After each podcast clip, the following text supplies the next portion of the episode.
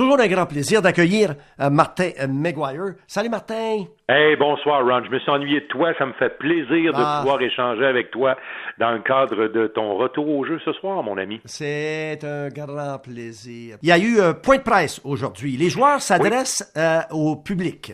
Oui, par vidéoconférence, la Ligue nationale a organisé un point de presse avec euh, quatre joueurs vedettes euh, de la division Pacifique. Il y a de ça quelques jours. On a eu droit également à Crosby et Ovechkin pour le groupe de quatre là, de la division euh, métropolitaine. Et aujourd'hui, c'était la division du Canadien, la division Atlantique.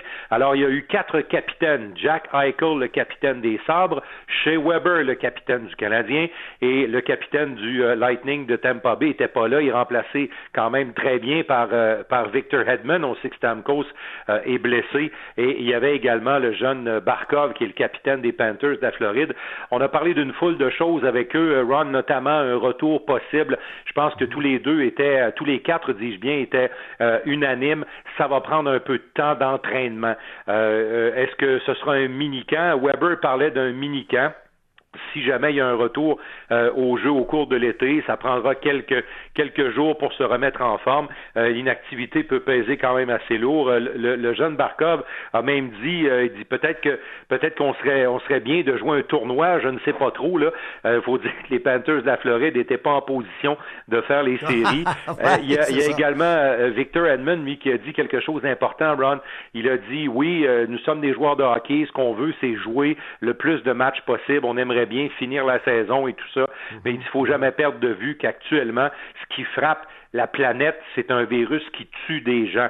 Alors, il est hors de question là qu'on puisse penser au hockey tant et aussi longtemps que la population euh, mondiale n'est pas sécurisée. On voit ce qui arrive actuellement euh, aux États-Unis. Euh, chez Weber, lui, est à la maison, est à la maison sur la rive sud de Montréal avec ses avec sa conjointe, avec ses trois enfants.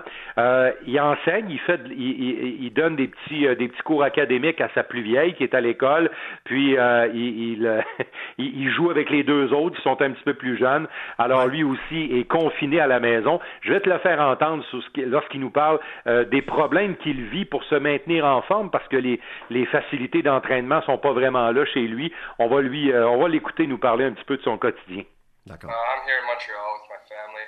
Uh, I got three kids, so needless to say, I've been keep them from killing each other throughout the day, uh, trying to plan activities and whatnot. So, uh, no, only one of them's actually in school, so it's more just activities, uh, learning stuff, a little bit of the kindergarten curriculum for the oldest one, and then uh, in the afternoon, just kind of uh, trying to set up different things that they can do outside if it's nice or uh, around the house to, to keep them. Yeah, I think that's uh, I think the toughest part for all of us right now is the, the unknown. Uh, obviously, uh, your training regimen kind of forms around when you need to be ready, and we don't know. So, trying to stay uh, stay as fit as we can without uh, burning anything out. And uh, I know our strength guys kept in touch with us and, and got us all programs, which whether guys are doing them or not, if uh, you know, kind of keeps us on a, a guideline at least to, to get things going in this in this difficult time. Alors, euh, on essaie de se tenir en forme. Euh, Ron, ils ont tous eu des programmes d'entraînement qui ont été préparés par les préparateurs physiques euh, des équipes Ouais. de la Ligue nationale, incluant Pierre Allard et son, euh, et son adjoint Patrick Bélanger euh, pour les joueurs du Canadien. Même chose pour Edmund et les trois autres qui ont participé à cette, à cette vidéoconférence. Euh, évidemment, euh, Weber nous rappelait qu'il joue avec les deux plus jeunes, c'est un petit peu l'école avec sa conjointe à la plus vieille. Alors, euh, euh, évidemment, ça bouge pas beaucoup ce monde-là. On est confiné à la maison. Ce sont des gens qui ont voyagé récemment et qui respectent les consignes pour se mettre, en tout cas, dans de meilleures dispositions possibles pour éviter ce fameux virus. Il y avait un petit message quand même pour les partisans de la part de, de chez Weber. Euh, les autres ont même livré des messages dans leur langue. là. Dans le cas de dans le cas de Victor Hedman, c'était en suédois et dans le cas de, Barko- de Barkov, c'était en finlandais parce que son nom sonne russe, mais c'est un finlandais lui. Alors euh, ils ont parlé également aux gens de leur pays dans cette euh, et Weber a laissé euh, a laissé tomber quelques petites phrases en français. Il y a aussi eu un mot pour les gens de Nashville qui en plus de comme nous sont frappés par le coronavirus, eux ont été frappés par une violente tornade qui a fait plusieurs blessés et des dégâts considérables dans la ville de la musique country. Voici le capitaine du Canadien là-dessus. say merci and uh, thank you guys for all your support and sticking with us through these tough times. It's not easy for anyone. It's not easy for us, yourselves, um, obviously the people in Nashville. Um, tough times for you. Not only the, the tornadoes right, right before this, and uh, hopefully you guys stay strong now coming through uh, this virus coming next. And, and, I know you guys will. It's a good city, and you guys are, are strong together. And uh, obviously the people here in Montreal, uh, just we're, we're, we're looking back to getting forward in front of you guys at the Bell Center whenever that time is. And uh, merci beaucoup and restez prudent. Alors, merci beaucoup et restez prudent. Les mots du capitaine, il a dit qu'il avait bien hâte euh, euh, de retrouver les partisans au Centre Bell lorsque les activités reprendront, s'ils reprennent, bien sûr, les activités, euh, Ron. Et il a bien évidemment parlé de la force des gens de la ville de Nashville qui ont à faire face, en plus d'un virus, là, ils ont à reconstruire une partie de, de, leur ville qui a été dévastée par une très violente tornade juste avant que cette crise-là n'éclate partout sur la planète.